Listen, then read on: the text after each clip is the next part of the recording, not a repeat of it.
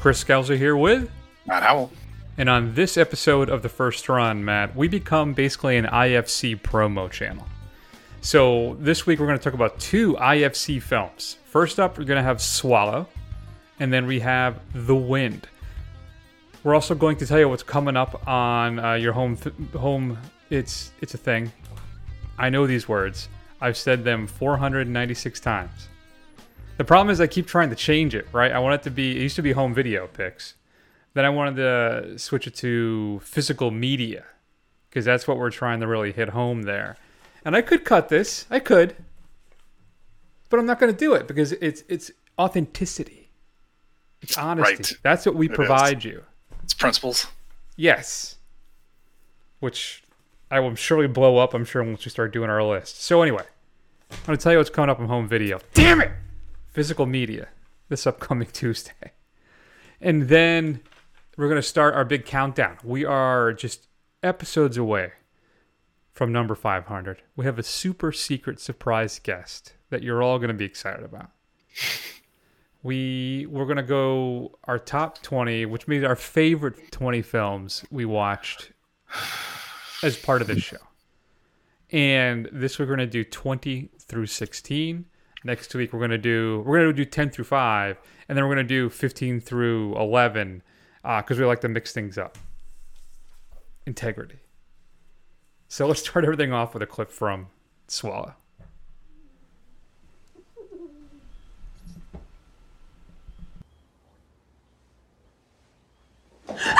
Sorry, darling.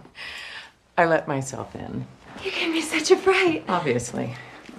I just wanted to bring this over. Self-help book. I read it when I was pregnant, and it really helped with the postpartum. Oh my gosh. I love it. I'm making lunch. Grilled cheese sandwiches and tomato soup. Can you stay? Oh, I wish I could. I can make something else. No. Don't bother. I better be going.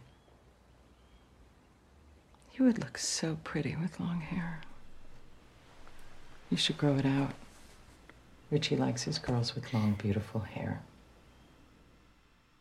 Okay, Matt, you know I'm going to do it. Why don't you tell everybody, what is Swallow all about? Such a jerk.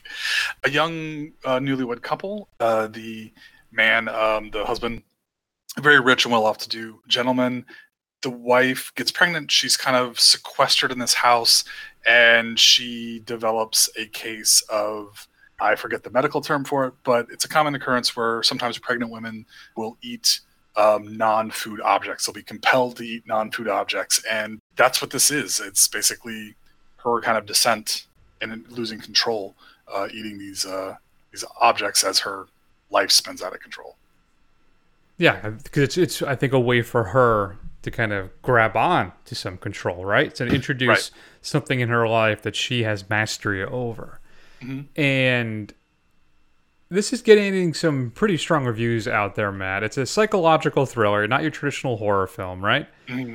What are your thoughts about this thing? Did this work for you? Do you think it deserves all the praise it's getting? It seems to be anchored around Haley Bennett's performance, from what I understand.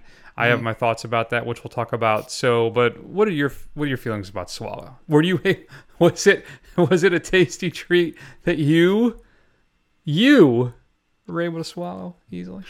I thought you were going to say go tasty treat, or was it hard to swallow? You know, that's where I would have gone. Oh, that's much better. Yes, I'm coming up with this on the fly. So you are, yes. They're not all going to be good. I mean, 60%. That's good. It's good. Son of a bitch. All right, go ahead. Yeah, so I kind of went into this pretty blind. I didn't really know what this was about.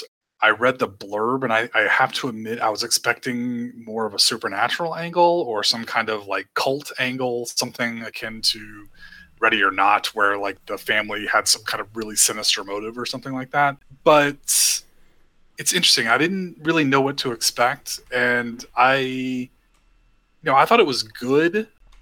For whatever reason, the lead actress was giving me some Jennifer Lawrence from Mother vibes throughout this whole thing. So, yeah, I don't know. I I, I didn't love it. It's kind of interesting that this film we paired it to our next film. Yeah, right. Where it's kind of like the same thing, just with different causes, you know. But this one, while I thought it was good, I thought the performance was good, it didn't have a lot of suspense for me. It was just kind of meandering to me. It was just okay. Like, I didn't really love it. Oh no. Like Jordan Peele, you know, and Get Out, and that woman. No, Matt. That saddens me, because I thought Swallow was really quite good. Faint praise, maybe the best film I've seen so far this year. It is, as I said, anchored, I think, by a vulnerable and entirely believable performance for me by Haley Bennett. I thought she was fantastic in this. You can feel her just grasping for anything to stop her from drowning, metaphorically, in this life that she's trapped in.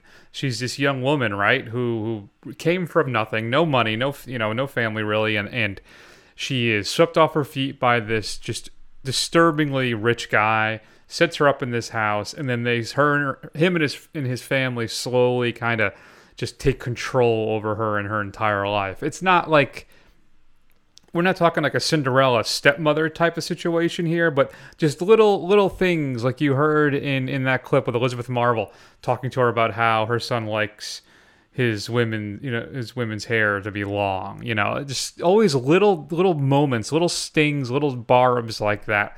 And there's just one for me, one devastating turn and betrayal after another.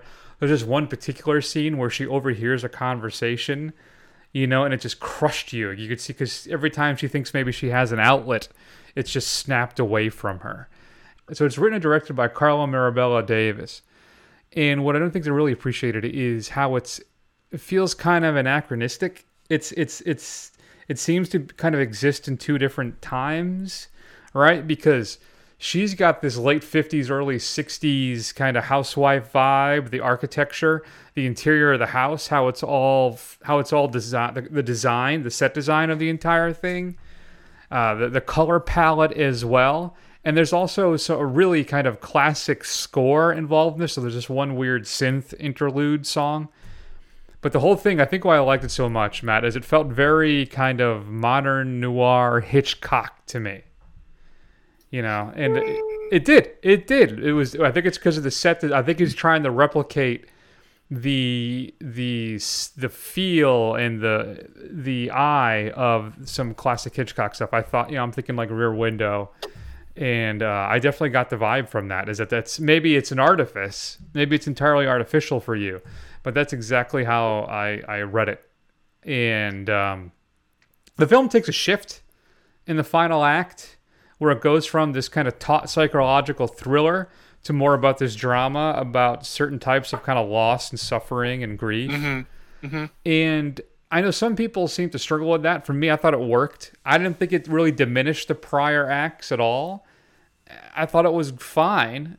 So, yeah, no, I thought really enjoyed this. There's this crowning touch at the very end of the film, where it ends in the restroom, right? That woman's restroom. Mm-hmm. And then there's these other women that keep coming in and out, you know, and kind of signifying that we don't know how many other people kind of live lives like this, you know? Mm-hmm. It could be any number of them. And it's just, I don't know. I thought this was really well done. Yeah, I mean, I don't know. I just have to disagree with you. I went into this pretty pure. Like, I hadn't really read any buzz about it. I hadn't read about anything, any kind of glowing reviews. So my expectations weren't looking at it. You know, I didn't go in thinking that it was going to be some great thing. And I just kind of watched it blind and cold.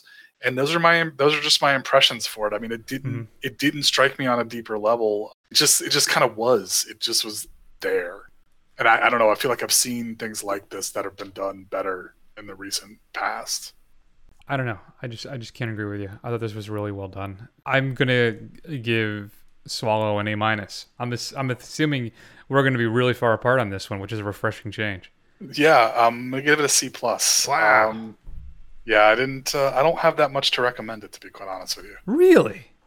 Yeah, I mean, the performances are good, but I mean, if you're looking for like a neo-noir or even something, there's plenty more out there that's like more challenging and more accessible and I think better. I may go 2 out of 3 on that. I don't know if they'd be necessarily better. I just how vulnerable and delicate Bennett's performance in this thing. The whole time I'm watching this, I'm just rooting for her and knowing, thinking that inevitably she's going to be doomed. I shouldn't say knowing, but inevitably that something's going to horrible will happen. And everything, I don't want to spoil anything for anybody. Mm-hmm. But no, this thing really worked for me. If Swallow is available to rent now on all your streaming platforms, you can check it out because this is the world we live in now.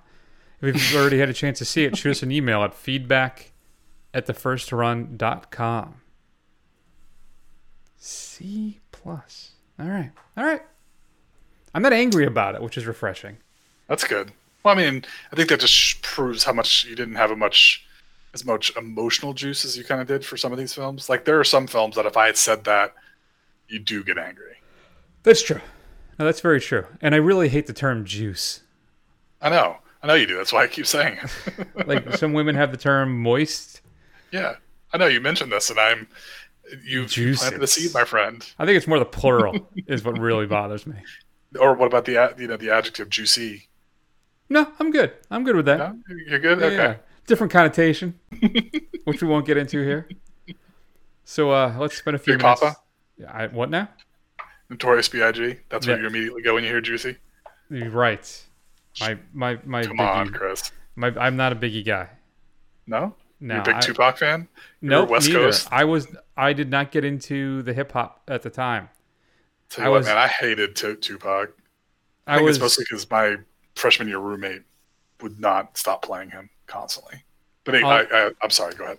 All I know is California Love. Is that a Tupac song? Yeah, the one with where they have the Mad Max video. Yeah. That's the only one I know. I know more Biggie songs. I was more of an Ice Cube Tribe. I'm a Tribe guy. Okay, you're a Tribe? Okay. You Q-Tip? Yeah. I love me some. That's true. You do love some Q-Tip. You do love that. So you know what I heard on the radio the other day? I thought of you. Was Tina Turner singing about the Thunderdome. Oh! That is one of my all-time favorite 80s songs. I feel like some point I want to digress and do something separate when I just give you a ranking of like my 100 or 50 whatever favorite 80 songs. Yeah, that would be in the top 10. Throw it on the website, man. We got a website. Make a list. I have so much time. I have so many things I want to do. That's the problem. So let's spend a few minutes talk about what's coming up on your physical media picks this upcoming Tuesday, April 14th. We're going to the vault for this one, folks. So enjoy. How's it going? How's what going? You know, things, life, whatnot. Life is not whatnot, and it's none of your business. So you going to New Faces dance tonight, or? It's also none of your business. Are you inhibited about dancing in public? I mean, you don't have to dance. I mean, you can just stand there and me and my dudes and just be you. I mean, sounds major. So, I mean, what's the story? I mean, you got a guy or? Yes, 3 big ones and they left went blood. So quit bugging me or I'll stick them all over your weenie ass. You know, I'm getting input here that I'm reading is relatively hostile. I mean, it's just... Go to hell. Very hostile. So there's a clip from 16 Candles that I had to cut there because as it continues, there is an F-word slur that we don't use around here anymore. But this is, of course, you know, what was 16 Candles? When did that come out? 84, 85, something like that. Yeah. So Arrow is releasing a super special edition of 16 Candles. It's a brand new 4K restoration from the original negative. But what's interesting, getting its premiere on Blu-ray, is a 94-minute extended version of the film, which has the additional cafeteria scene. I guess there's a famous... I can't remember 16 Candles for the life of me. I saw it once when I was a kid. So you get 2 extra minutes there of that additional cafeteria scene. And there's an alternate home video soundtrack prepared for VHS and Laserdisc releases, which I'm really curious about. And you can watch additional scenes separately from the film if you so choose, and more. So if you're a 16 Candles fan, that sounds like the release to get. The big thing for me this week, though, Matt, I think it is relatively, is Underwater, which is a film we discussed earlier this year with Kristen Stewart. And they said Kristen? Kristen Stewart. I call her Kirsten. She's cool with it. So this is the... Well, I don't want to spoil it. It's just a great little underwater monster movie, right? I guess that's the best way to say it. It's a lot of fun. So you can check that out. There's an alternate ending, which I'm kind of curious about, as well as some deleted scenes, 6 extended scenes, some featurettes, and audio commentary as well. The Michael B. Jordan, Jamie Foxx, Brie Larson film Just Mercy is getting its home video release. It Just Mercy shadows world-renowned civil rights defense attorney Brian Stevenson as he recounts his experiences and details the case of a condemned death row prisoner whom he fought to free. Alex Wolf, who we previously saw in Hereditary, writes and directs The Cat in the Moon. Whilst his mother seeks treatment and rehab, teenager Nick, played by Wolf, comes to New York City to stay with Cal Epps, I believe it's Mike Epps, a jazz musician friend of his late father's. During his stay, he makes friends who show him what the city has to offer. Criterion, in your new to Blu-ray segment, is releasing Destry Rides Again in a brand new 4K restoration by Universal Pictures in collaboration with the Film Foundation. New interviews, a new video essay, and a Lux Radio Theater adaptation of the film from 1945 featuring Jimmy Stewart and Joan Blondell. You ever listened to any of those radio adaptations? Sometimes they include... I listened to a couple of them. It's fun. It's kind of fun to hear it. Okay. In fact, 2 years ago for Christmas, I went to see a play that did a radio version of It's a Wonderful Life. So the play was them faking doing a radio teleplay of the story, and it was great. Had a blast with it. Shout Select is releasing Homeboy, starring Mickey Rourke, and she also wrote the film. He plays Johnny Walker, a cowboy and a boxer. He's very shy and a bit of a fool. He's in love with Ruby, but he can't tell her, Matt. He's also a bit old to keep on boxing, but it's the only thing he does well. Shout Factory is also releasing Captain Kronos, Vampire Hunter, the classic cult film, is getting a new audio commentary by critic Bruce Hallenbeck, and then a new featurette, Anything Goes, Hammer Films in the 70s. Arrow is also releasing The Wind, but a different Wind. This is from 1986, starring Meg Foster and Wings Hauser. Foster plays a novelist who's stalked by a psychopath on one stormy night. Features a brand new 4K restoration, which is approved by the writer-director Nico Mastarakis. A brand new interview with Nico and some other featurettes as well. Unearthed Films, Matt, is releasing Gutterballs. Are you familiar with Gutterballs? No. So Gutterballs has a bit of a notorious reputation. It's an 80s slasher film that has a hardcore porn version. Really? Unearthed is releasing a special edition of the film, which includes the XXX rated version on a separate DVD. So you can watch that, I guess. It includes the audio commentary with the director Ryan Nicholson, a couple behind-the-scenes featurettes, and some outtakes as well. But for the particular group of people who are a fan of this film, this is supposed to be a better Blu-ray release. It's been released on Blu-ray a few times over the years, not in great quality. So maybe this one will satisfy the fans. Police Squad, the complete series, is being released on Blu-ray. This is the original show, Matt, not the Naked Gun films. If you haven't seen it, that show, I think it's only 6 episodes, but it's still hilarious. That show still holds up to this day. And bonus, no OJ. And then finally, you got Tin Cup and V, The Final Battle, all beginning their Blu-ray releases. Your straight-to-DVD pick of the week, Matt, is going to be Final Kill. An aging protection specialist takes on one last job before retirement, protecting a couple who stole $8 million from her ruthless crime family. Stars Billy Zane, Danny Trejo, and Randy Couture. So you can't really go wrong with that cast. What should we be streaming this week? So my esteemed co-host would probably like me to mention that certain film that is in his top 4 right now, from if Twitter is to be believed, Parasite is available on Hulu for everyone to watch. But I'm going to actually, you know what? It's not a family film. It's not for all the kids. It's not for everybody and grandma to sit around and watch. So I'm going to recommend Onward, which is available on Disney+. I quite enjoyed it as the new Pixar release. Chris, not so much, but who are you going to believe, folks? Me or Chris? You know the answer to that. It's good. Like I said, it's really stuck the ending. I thought the last act was quite good. But the rest of it was just, it was okay. I don't think Parasite was in my top four. I think the one that bothered you so much was Portrait. No, was it? Okay. Yeah, I got it open right now. Casablanca, The Film That Shall Not Be Named, The Thing, and then Portrait of a Lady on Fire were my current four favorite films. Okay. Are they right now? I don't know. So, 3 days ago. I think so. It rotates. What do you want from me?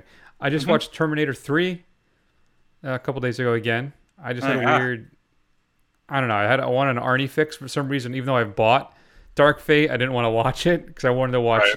I wanted to watch younger Arnie, who's actually plays a significant role in the film. And I hadn't seen that one in probably 10, 15 years. Right. So, yeah, it's okay. It's not horrible. It's not great. You could say that about a lot of things. You could. So let's spend a few minutes, Matt, then, and speak about some horror in the Old West. They're coming in for lunch.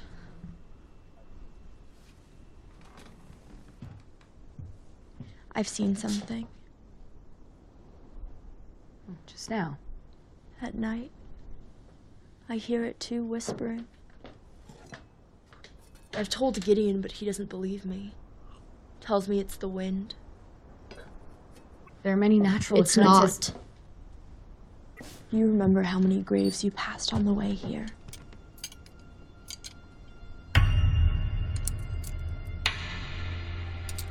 I told Gideon we should turn back.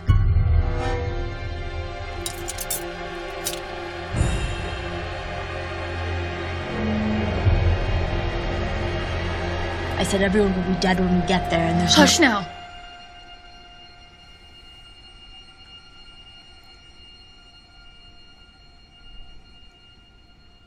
Please don't be unpleasant in front of the men.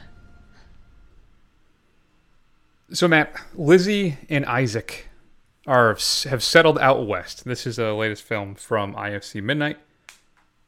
They've arrived from St. Louis. They are now in New Mexico, which is very unpopulated at this point. And Lizzie feels there's something out there. And they get some new neighbors.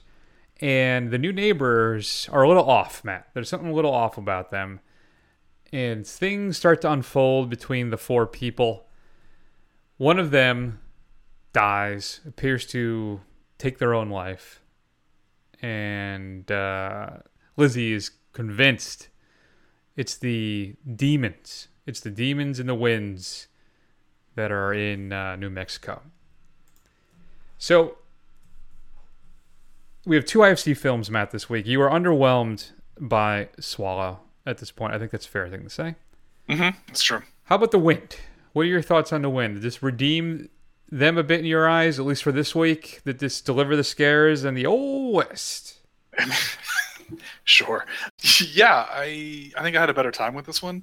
It had some moments of real suspense and typical horror scares, but I think they were well executed. I think there were a couple of scenes that were a little eye-rolling, and they were a little much. I think they would have done more with the show less kind of thing, but there were some scenes that I thought were quite good, and watching this late at night in bed, it was pretty spooky. So yeah, I enjoyed this a lot more. I thought it was a much more effective but also much more traditional horror film. I would agree. It's directed by Emma Tammy, written by Teresa Sutherland, and I think this has some very fun, clever ideas in this thing. They do a great job too of spotlighting her isolation and fear, right? Mm-hmm. There are a few times you really feel like, crap, she's out there all by herself, right? And I don't know how she's gonna survive this thing. If I have any critique about the film, Matt, unlike last week, we talked about I Lost My Body with First Run super guest Lady Wan. This film also has a different kind of narrative structure in regards to its timeline. Yep, we jump around a bit in this a lot, and I just don't know if this kind of fractured narrative suits the film. Right. I think that can typically make a movie compelling by kind of keeping you off your feet, right? Kind of guessing at what's going to happen. But unfortunately for me this time out, I think it kind of inhibited some of the tension from building properly. I think we kind of really get a groove and get some energy going on something, and then boom, smash cut. Things kind of just, somebody pumps the brakes, right? And then you're going to, we're jerked kind of to a stop and we're resetting again. Mm-hmm. And I just, it pulled me out of the film a bit every time that happened. Now I get what we're trying to do, right? Because I think it balances the traditional horror films with the cost of the psychological horror and the scares that we're dealing with as well, about being all by yourself half the time, right? Because husbands and families have to take off and she's left by herself. She's dealing with the stillborn loss of a child, right? I get a bit of a spoiler, but they kind of talk about it right away. So she's got to hold on to her sanity while all these events appear to be happening all around her. And though I think the ultimate reveal in the film is well plotted throughout, I still kind of found it slightly anticlimactic. What do you think? Yeah, I think that's fair. I mean, I would agree. I think they overuse the kind of conceit of the shifting timelines. I think you're right. It would have been a lot more effective if they have kind of...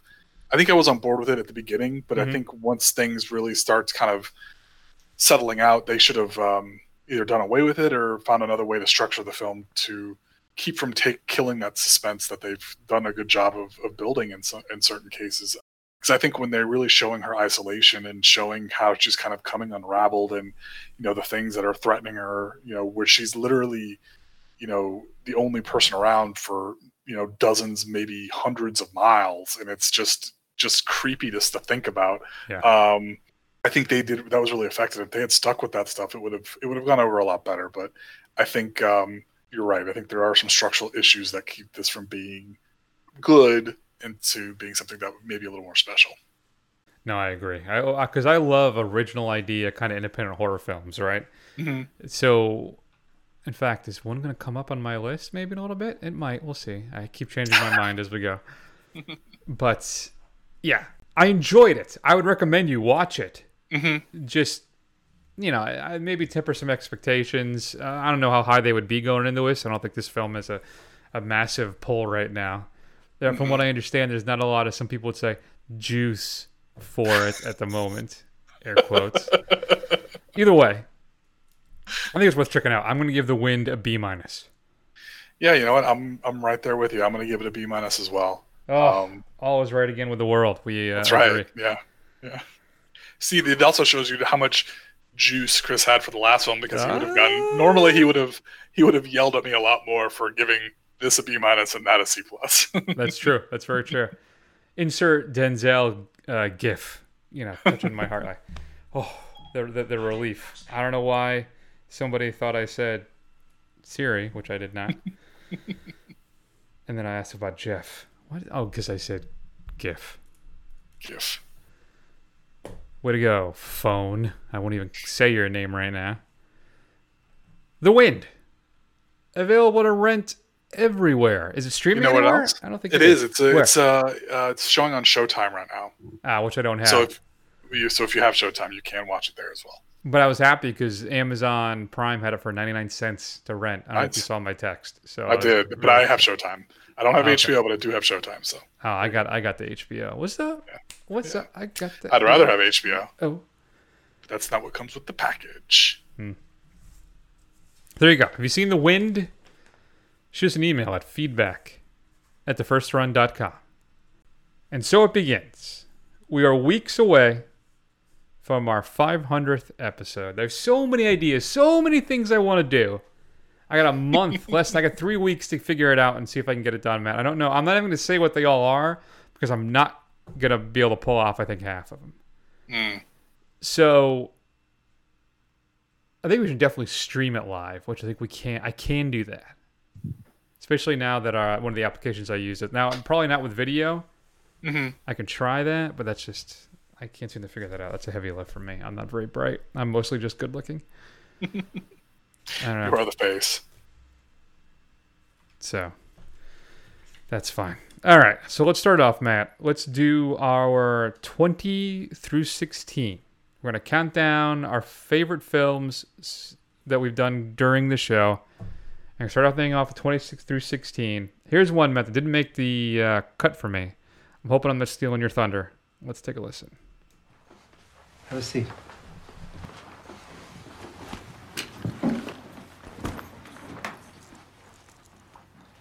You're a doll for agreeing to this.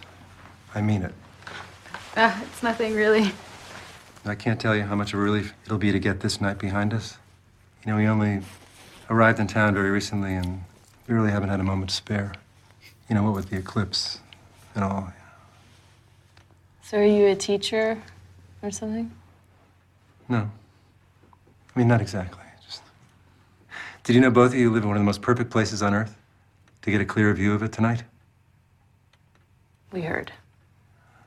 Yeah, this place is quite the astronomer's dream. Are you an astronomer? No, not exactly. All right, Matt. So what movie is that from? That is from House of the Devil, an excellent ode to 80s horror by Ty West.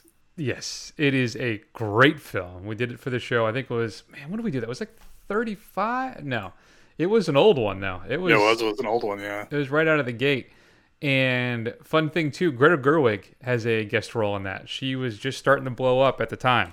Oh, she's the babysitter. So, she's the friend. Yeah, she's the friend right? Of the babysitter. And she's the one that I go, oh, my God. I was not prepared for that. Yeah, indeed. Episode 9. Holy F. Teamed with The Wolfman. Wow. The Guillermo del Toro. Or no. Benicio del Toro, excuse me. Yes. Vehicle. So there you go. Episode 9, House of the Devil. You can, if you go to the website and you do a search, you should be able to find it. I wonder if it still plays. I'm going to try right now if it still plays. An hour and 5 minutes. What the hell did we talk about? We were pretty long-winded then. I'm going to tell you, folks, part of my concern with releasing the classic shows is that the audio quality of them is horrible. Well, that's because we were doing them in like your dining room or my dining room with like terrible microphones. And what I would do then too is I would try and edit out the hiss, but not realizing that I was distorting the audio by doing that. So it sounds great. We also had Espo there too. So we had a third host at the time. That's true. So, you know, you getting on his case about stuff, it takes an extra 15 minutes, you know? It does. Oh, those are good times. Okay. So we're going to start everything off. Matt, why don't you go ahead? What's your 20th favorite film that you watched for the show? So this was a tough list, man. I had a really long list, and I kind of just went with my initial gut on stuff that I saw. Try not to overthink it too much. But this one, obviously the last slot was a big one. And of the many, many contenders that could have been there, I ended up with A Ghost Story. Really? Starring Casey Affleck. I ended up watching, I've seen that multiple times, and I do like the kind of just odd, you know, unusual storytelling where it's basically just a silent film for quite a bit of it, as this, obviously, ghost sits there and haunts a house as it passes through time. I thought it was a really interesting conceit. I switched it out at the last minute. That was what my gut was telling me, and that's what I'm going to go with. Fair enough. So I'm going to tell you that I hate with a white-hot passion Under the Silver Lake. Mm. But if you want to watch David Robert Mitchell's best film, and my 20th pick, I would recommend It Follows, which is another great kind of retro horror film with a kick-ass 80s synth score. And it's another film that's anachronistic, but that's because it exists in kind of this parallel earth, right? Because the technology, there's weird things that people use and have, but the general focus of the film is even Matt, when I tell people to this day, when I tell people what this movie is about, I get like goosebumps because it's such an effective story. Right. Right. So when you sleep with somebody, there is something following you, walking, eventually hoping to connect or to catch up with you. And when it does something horrible to you and kills you. And it can look like anybody. It can be anybody. Just right now, Matt, goosebumps right now. Just talking. I don't know what it is about this film, but it's just the way Mitchell shoots this thing. When every time you see somebody in the background walking, you're like, "Is that it? Is that it?" Right? And it's just, and there's this a couple reveals in the film too. The one in the hallway, right? I'm sure this thing just works, and it works, and it's terrifying, and maybe the logic of the film's a little off at times, but it doesn't matter, because this is just a roller coaster ride of horror, and it is just, I dare say it's almost perfect. I absolutely love this thing. Yeah, It Follows is fantastic. I really like It Follows. Okay, so again, here's probably a strange choice, I think. I think Chris is going to be surprised. This is the only MCU entry that made it on this entire list. Ooh, okay. I don't have a one. You don't have one?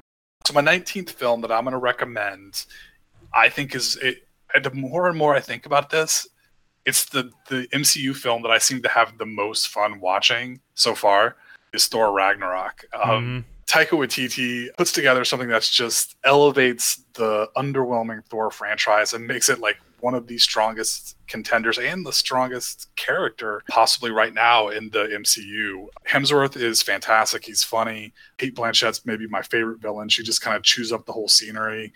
Tessa Thompson's great. Everybody in that, it just elevates the material. It's funny. It's fun. And it's exciting, man. There's still parts of that that I still, get really jazzed to watch. And I think as much as I like Winter Soldier, it's really the kind of only MCU film out there that works so much that it's just fun and stupid the whole way through, and it knows what it is, and it just kind of leans into that ridiculousness. No, I agree. I mean, like you said, the Thor franchise, I think, was the bottom. I'd say you can't even count the Hulk, right? Because it was just the one film. Right. The Incredible Hulk. But those first two Thor films are not very good at all. Yeah. But I saw the first one. I caught a few minutes of the first one. They dyed Hemsworth's eyebrows blonde. He looks so ridiculous in the first one. It's ridiculous. I digress. That. Go ahead. Yeah, no, but they're not good. So the only film that actually, I think the only MCU film that I think would have made my list was Ragnarok, and it is on my master list of, I think, approximately 200 films. Right. But it's not quite, unfortunately. So. My number 19 then is Sean Baker's The Florida Project, which you talked about last week, with an absolutely just devastating performance by a 6-year-old girl, Brooklyn Prince, who plays Mooney. And really, though, the structural core and heart of the film, Willem Dafoe, who plays Bobby Hicks, the manager of the Magic Castle Motel. Just as you talked about last week, right? And it's just a week or so, whatever it is in the life of these people who just live in this motel in Kissimmee. And, or as I used to say as a kid, Kissimmee. My grandmother loved that. I was like 6. I always said it that way. I'm sure I'm the only person that ever did that. Either way, Defoe, I think, should have won an Academy Award that year. I don't believe he did, which crushed what's left of my soul. But really, it's a heartwarming and heartbreaking film of just people basically just living on the edge, trying to get by. And it's a beautiful, wonderful, small little film. So it's my number 19. The Florida Project is great, and I think as we go through this, I'm gonna have the people's list, and Chris is gonna have the legitimate cinephile list because I got a couple in there. Yeah, what I went for though is. Really, I kind of base it as how often would I go back and rewatch this? As much as I love the Florida Project, I'm not going to go back and see it as many times as I'm going to go back and watch Ragnarok. And this for me is just films that had the biggest impact on me. Sure. If I did a rewatch list, this list would be probably very different. Yeah, half of it. Okay. All right. So my number 18 is the proper, not the ripoff. The script was floating around forever. Gareth Edwards probably ripped it off, but my number 18, and it makes me sad we're not going to get another one, is Dread. One of my favorite sci-fi action films that had the unfortunate, as great as the Raid Redemption is, it came out after Raid Redemption, so it got a lot of copycat accusations, and it just didn't do well. Yeah, it did. It did. But I don't think that's fair. As I mentioned in one of our shows in the relatively distant past, that the rumor is that Gareth Edwards had read the Dredd script, and that's, you know, because it had been floating around for a decade before it finally got made, and that he used that for the basis for The Raid. But as great as The Raid is, guys, Dredd is so much fun. It's hyper-violent. It's got these cool, you know, slow-motion shootouts, just crazy sci-fi action, and Carl Urban is pitch perfect as Dredd. It's so much fun to watch. Fantastic. It's an underappreciated film, and I wish more people would get on board with it. Yeah, man, it's sad that some things just don't seem to capture the zeitgeist, and it's disappointing because you're right. Dredd is great. And like you said, yeah, Urban is fantastic in it, and it's a waste that we're never going to get a sequel out of that thing. And also, from what I understand, Ghost directed by Alex Garland. Oh, was it? He actually directed, I think, the original director, who I'm blanking on the name. He was basically fired after a little while, or something happened, and Garland stepped in and basically directed that film. And then Garland, of course, Ex Machina, Annihilation. Yeah. He's got that show on Hulu, which I want to see, with Nick Offerman. So. Debs, yeah, I want to see that too. Man, this makes me wish I was like, if I was like filthy rich, if like I had Jeff Bezos money, I would just fund a Dredd movie. There were so many movies I would just fund. We'll have to work on that. So my number 18 is a film that Matt gets on me about because I had said it was a perfect film, yet it wasn't my number one film that came out that year. And that's Greta Gerwig's Lady Bird, starring Saoirse Ronan and Laurie Metcalf. Another person robbed of an Academy Award, Laurie Metcalf, because Allison Janney got the shinier role in I, Tonya, but I think the real sole performance that year was Laurie Metcalf playing Lady Bird's mom. But it is a just beautiful little film about a young woman growing up, trying to figure out who she is and strike out on her own and do her own thing while, you know, negotiating or navigating the life she has with her family. She's got the kind of supportive father who's kind of like, you know, not really doing much, and the mom who has to be the driving force in the family, so the two of them clash. But it is very funny, very sweet and endearing, high drama at times, but still a great, great little film, and a wonderful little film too for all the mothers and daughters out there. And you don't have to be a mother or a daughter, because I'm neither, and I loved it. So Lady Bird's number 18. Yeah, Lady Bird's a really good film. It's a really good film. So my number 17 is a film that I've talked about several times in the recent past. It kind of, you know, has gone to the forefront of my mind that I've watched a few times since then. And while most of my list is definitely has a shoot 'em up, action, scary monsters kind of bent kind of thing, no, I do have a soft spot sometimes. And so this, my number 17 is Her, which is Joaquin Phoenix, and basically is a man in the near future who falls in love with the artificial intelligence in his phone, which is voiced by Scarlett Johansson. Also stars Rooney Mara, Amy Adams.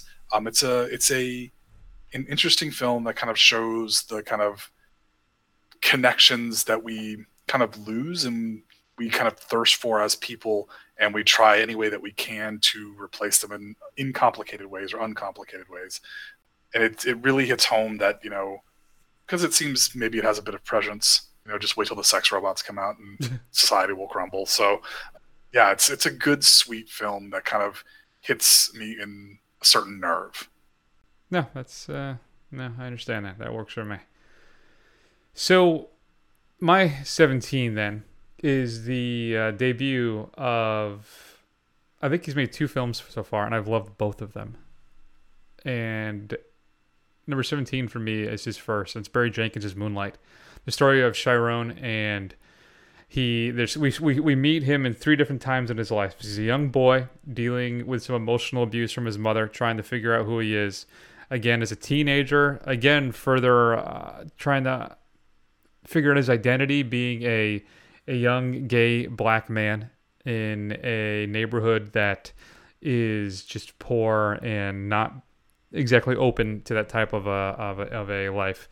And then finally, when he's older, as he's maybe runs on the other side of the law, he's been in prison for dealing drugs, and it delivers some truly powerful and arresting performances. You have Chiron played by three different people. Each one of them too are just wonderful and fantastic. And Naomi Harris plays Chiron's mother to devastating effect.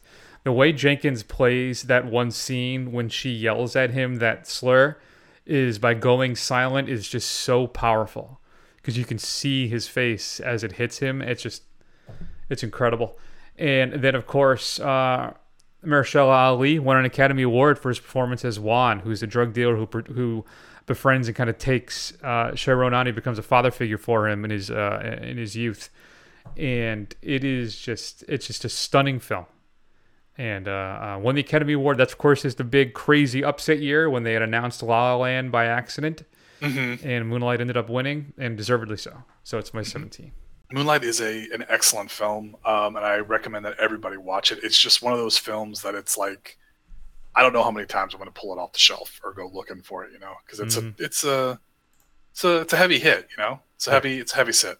All right, so my number 16, we did it for episode 38, long time ago. Introduced the world to J. Law in playing a tough as nails young woman searching for her wayward father in the Ozark Mountains and kind of getting into the seedy underbelly of the meth land and everything else in Winter's Bone, which features a fantastic performance by John Hawkes. It's a kind of it's a gritty, unflinching look at, like, you know, something that you don't really hear about a lot. It's kind of the rural, white, poor, kind of downtrodden, drug and crime addled, hopeless, you know, stuff that's happening in middle America, like in the Ozarks, in the Appalachians, stuff like that. And it's really an interesting story, and J-Law is great in it. So it's something that I think, I don't know, is Jennifer Lawrence a thing? Is she over? I haven't really seen her in anything in a long time. But yeah, this one really kind of put her on the map. Oh, yeah, no, it's fantastic. I'd forgotten all about Winter's Bone, so I just popped it on my list. But, yeah, no, that's great. And as you said, John Hawkes is just a crazy another level of terrifying in that thing, which you wouldn't expect, especially if you know him from, like, Deadwood or any of his other roles. I mean, it's something. So my number 16 then, Matt. I think this is the only time. Now, granted, I reserve the right to change my list as we go. But my 16 is the only other film that features, well, I have the director. I have two of his films on my list. Okay. And it's back to back. It's If Beale Street Could Talk, Barry Jenkins' third film. I looked it up while you were speaking, and he actually, Moonlight was his second film. He did an independent film with Wyatt Cenac back in 2008. Okay. So... But If Beale Street Could Talk, which I think I may even like more than Moonlight. I know Moonlight gets all the praise, won the Academy Award. I think If Beale Street Could Talk is a better film. It's, me too. It's even more, I think, emotionally resonant and heavy. It stars... So you have Tish and Fonnie. They're a young couple. Maybe one her family isn't so high on him. They come together, but then Tish becomes pregnant, and they're trying to build a life together. And then they have an encounter that goes horribly wrong. Fonnie ends up going to jail, and it's the two of them trying to manage their lives. And it kind of jumps back and forth a little bit. But then I love the score from Moonlight from Nicholas Britell. If I'm pronouncing that right, maybe Britell. I apologize, but his score for this too is just. I'm going to be perfectly honest with you, Matt. When I hear the notes this score start, I actually well up a bit. It is so beautiful to me, and this film it's like poetry. This film it's just stunningly beautiful, and it hits me on such an emotional level. I sob. I've watched it twice now, and it just devastates me every time I listen to the score. It devastates me all over again. It's a beautiful film. And it's my number 16, If Beale Street Could Talk. I don't understand why there was no love for this at all at the Academy Awards. Mm-hmm. This is the Green Book year, I think, too, which makes it even more frustrating. Yeah. Anyway, If Beale Street Could Talk. So that's it, right? That's it. Those are our first five. Those are. That's 20 through 16, folks. There's even more to come. There's 15 yet to go. You think those films are good. Just you wait. So we did say, Matt, next week, what are we doing again? It's going to be... Monos. And Guns Akimbo. Guns Akimbo, right. So we can probably get into that whole separating the art from the artist type thing again, considering all the shenanigans the director of Guns Akimbo got into. Idiot. But, you know, it's more summer weaving, right? That's what we're kind of in for. That's what we're on board for, yeah. That works for me. All right. In the meantime, check us out on Facebook, Twitter, Instagram, YouTube. Do a search for The First Run. Scroll, scroll, scroll. Eventually you will find us. Go over to Apple Podcasts and give us a review. I'll read it on the air, and I'll help other people find the show. You want to share it, don't you? And that's it, Matt. Why don't we go ahead and take an extended break, and we'll see you all soon. Stay safe. Social distance.